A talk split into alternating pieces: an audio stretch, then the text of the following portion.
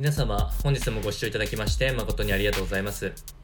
当番組 Good Quality of Life では、日々皆様がワクワクして過ごせるような新しいニュースやトピックス、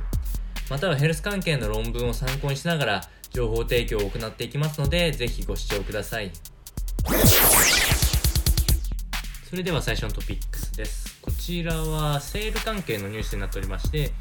ブラックフライデーの情報ですね。特に Amazon に関する、えー情報をお伝えしたいと思います。日本でも今年からブラックフライデーが導入されて、えー、大体本日11月22日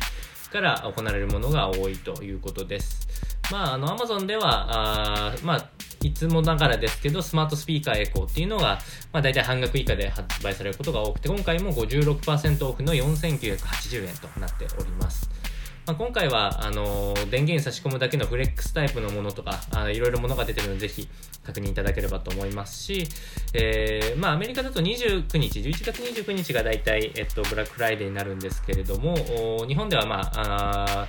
日取りの関係から22日に結構導入しているものが多いそうなので、えー他の店舗、お店とかもやってると思います。あとは Amazon のところは、あのーブラックにちなんで黒い、えー商品がたくさんあるので、まあ、ご興味ある方はぜひ調べていただければと思います。続いてのトピックスはヘルス関係のお話になっておりまして、最新ヨーグルト研究から見えてきた健康長寿の鍵はヨーグルトじゃないかというお話です。えーこの話の中でポイントになってくるのが、えー血管をしなやかにする成分であるポリアミンというものを含んだ、えーヨーグルトが発売されましたとそういうようなお話につながってくるところですね。えーこちらはあ共同乳業から出ている商品でして、